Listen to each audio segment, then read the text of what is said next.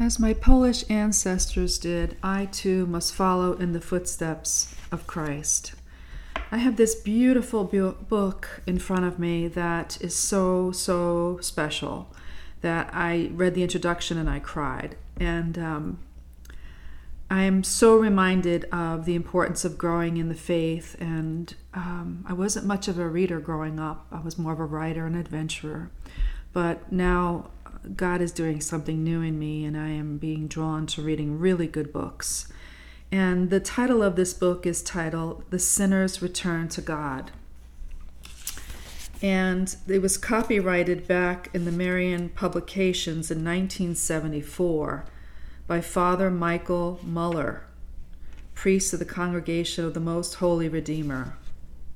The Prodigal Son, Sinner's Return to God with the permission of Leo A. Pursley, Bishop of Fort Wayne, South Bend, with the appropriation of His Eminence of the Cardinal Bishop of New York, Michael Augustine, Archbishop of New York, 19.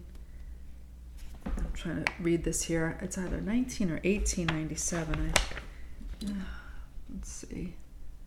Looks like 1997.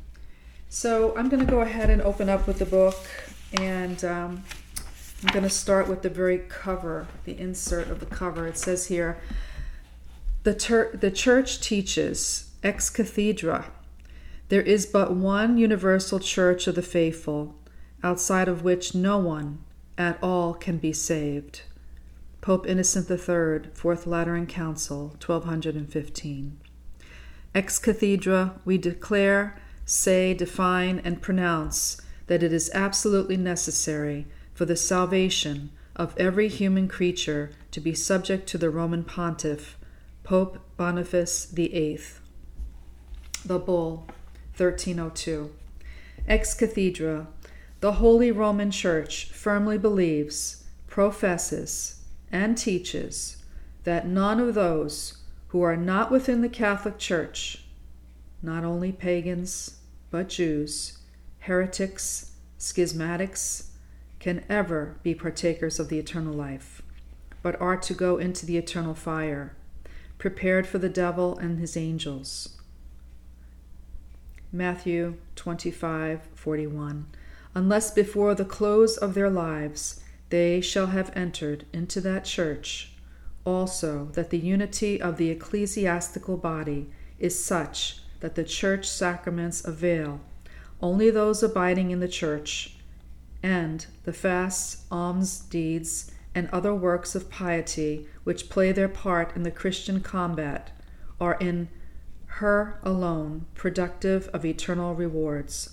Moreover, that no one, no matter what alms he may have given, not even if he were to shed his blood for Christ's sake, can be saved unless he abides in the bosom and unity of the Catholic Church. Mansi Concilia 31, 1739. Pope Eugene IV. The Bull Cantate Domino 1441. St. John chapter 15 verses 1 through 7. St. Matthew chapter 16 verses 18 19.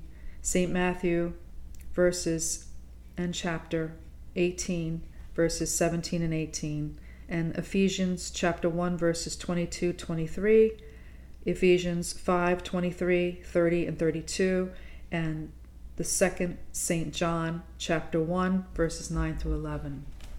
I've been very blessed to be professed as a third order Franciscan, and this book was donated to me by a very beautiful Franciscan woman, uh, Mrs. Dubois. So, in honor of her today, I don't know if she's still alive, but I devote her to the prayers of this time with you. And inside the third page of this book, there's a picture of Jesus with ropes around his chest and a crown of thorns and a halo. And he has tears, it looks like, of blood dripping down from his eye.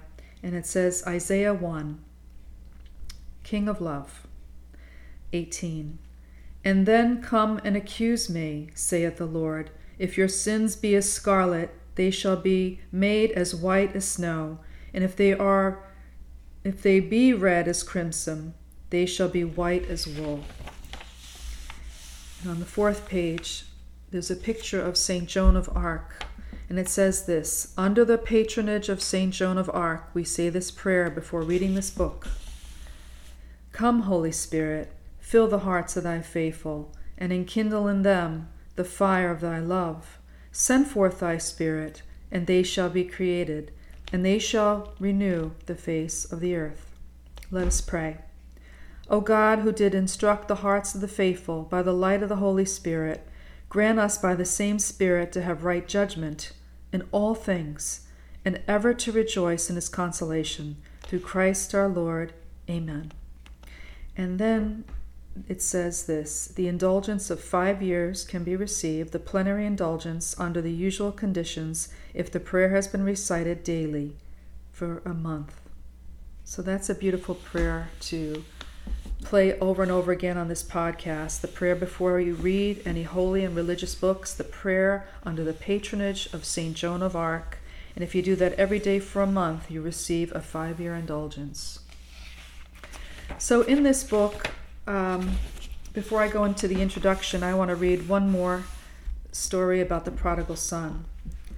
The prodigal represents all those who, in the blind pursuit of the riches, pleasures, and honors of this world have lost sight of the noble end for which God created them, and have forfeited the grace and friendship of Almighty God by mortal sin.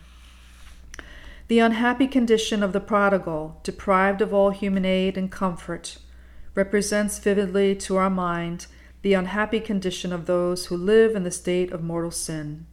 The untiring efforts of the prodigal to return to his father's house serve as a model to all those who have abandoned God and sincerely wish to be received again into the friendship of their Heavenly Father. So, before I go into the introductory, I just wanted to share with you uh, I was attracted to the very last chapter of this book because it has to do with the Blessed Mother. And it's chapter 10 on page 191 and there's a picture of the Blessed Virgin Mary with one hand on top of her heart and one below her heart, as if her heart is aglow, sustained in midair between her two hands. And this chapter struck a deep chord in me, but I feel it's best to go back to the beginning of the book. So, for those of you that never have a chance to get this book, at least you can learn a little bit about the introduction and it's profound. And like I said, it was very touching to me, um, and it struck a chord in my heart, and I hope it does the same for you. The title is Introductory Good Reading. A traveler once found himself alone on a dreary moor. The ground was covered with white snow. The bleak winter wind moaned and blew in fitful gusts.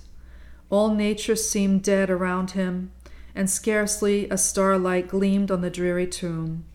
The poor lonely traveler had lost his way. He had been wandering long amid the snowdrifts. He was benumbed with cold, dispirited and weary. Must he lie down upon this bleak moor and die? Must the ice be his bed and the snow his winding sheet? He thinks of home, but the thought fills his soul with bitterness. Never again shall he feel his fond wife's embrace. Never again shall his children welcome him with the merry laugh and the warm, tender kiss. The poor traveler sinks upon the ground in weakness and despair. A distant sound strikes upon his ear, rouses him from his stupor, and fills him with hope. It is the sound of the convent bell ringing the matin chime. The lost traveler shakes off the sleep of death he sees in the distance a glimmering light. He urges on his weary steps. He reaches the convent door and is safe. The state of this unhappy traveler is but a faint image of an unhappy condition of a soul that has strayed from God, from the true faith, that is wandering about in darkness and doubt and has sunk into blank despair. At last, this unhappy soul reads a pious book. The light of truth flashes upon his mind. He hastens to the church. He enters her portals and there finds a peace and contentment of heart that surpass all understanding. He is saved. A good book is indeed a faithful friend that will give us counsel without cowardice or flattery, on the one hand, and without any personal bitterness on the other. It is also one of the best missionaries of the Church. It can enter places where priests cannot penetrate. A stern hater of the Catholic Church, who on no consideration would hold intercourse with a Catholic priest, will often take a volume of Catholic truth and read it by his fireside. La Harpe was an infidel, a great friend of Voltaire. He wrote several works against religion. When the French Revolution broke out, he was seized and cast into prison. In the silence and solitude of his cell, he found time to examine the truths of religion, which he had hitherto neglected. He tells us how sad and lonely he was in his cell to while away his time, he read a few pious books that had given him, that had been given him. Gradually, the light of faith began to dawn in his heart, but the heavenly light filled him with terror. All the sins of his life came up before him. He knew that death was at hand, for in those days there was but one step from the prison to the scaffold. For the first time in forty years, he turned to God with a humbled, sorrowful heart and began to pray. There was no priest near to prepare him for death. They were all either dead or banished. After having offered up a fervent prayer, he opened a random copy of the Imitation of Christ and read these consoling words See, my son, I have come to thee, because thou hast called me. The words filled him with unspeakable consolation. His heart was touched. He fell upon his face and burst into tears. This was the beginning of a new life. La Harpe was afterwards set free, but he remained ever after faithful to the good resolutions he had formed while as shut up in the dreary prison. Dr. Palafox, the pious bishop of Osma, in his preface to the letters of St. Teresa, relates that an eminent Lutheran minister at Bremen, who was famed for several works which he had published against the Catholic Church, purchased the life of St. Teresa, with a view of attempting to confute it. But after reading it over attentively, he was converted to the Catholic faith, and from that time forward led a most edifying life. A thousand such examples might be offered to show that the reading of pious books is well calculated to lead sinners to a life of grace and to encourage the just to walk steadily onward on the road to perfection. The tendency of pious reading to induce men of the world to change their ways and enter on the path of a holy life may be seen from the conversion of St. Augustine. The extreme repugnance which, previous to his conversion, the saint felt in his soul at the thought of parting with the false pleasures of sense and surrendering himself to full service of Christ is well known to readers of his faith. What a terrible conflict, what fierce attacks he experienced within his heart. The story of the conflict, as told by himself, moves us to pity, he tells us that he groaned as he felt his own will, like a heavy chain holding him fast, and that the enemy of man kept even his power of willing, shackled by a kind of cruel necessity. He went through an agony of death in ridding himself of his vicious habits, when just on the point of resolving to renounce them, the old fascinations and false delights dragged him back, and he heard low voices murmur, Do you mean to forsake us? From this moment forth, are we never, never more to be with you? But what was it that finally, after so fierce a struggle, overcame the heart of the saint? What won the heroic soul to God? The final victory was due to the reading of a pious book. To this is to be attributed, under Almighty God, the glory of gaining to the Church so renowned a doctor and a saint. It happened that whilst Augustine was fighting with the wild thoughts that filled his breast, he heard a voice saying to him, Take and read. He obeyed the voice, and taking up a book which lay near him, read a chapter from St. Paul.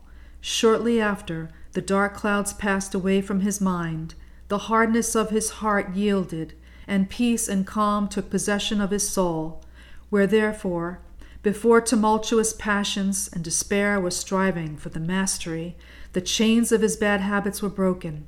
He gave himself up without reserve to God and became the great saint who is admired by all the world and revered upon the altars of the church. My brothers, my sisters in Christ, I look forward to sharing with you the next chapter from this book, The Sinner's Return to God.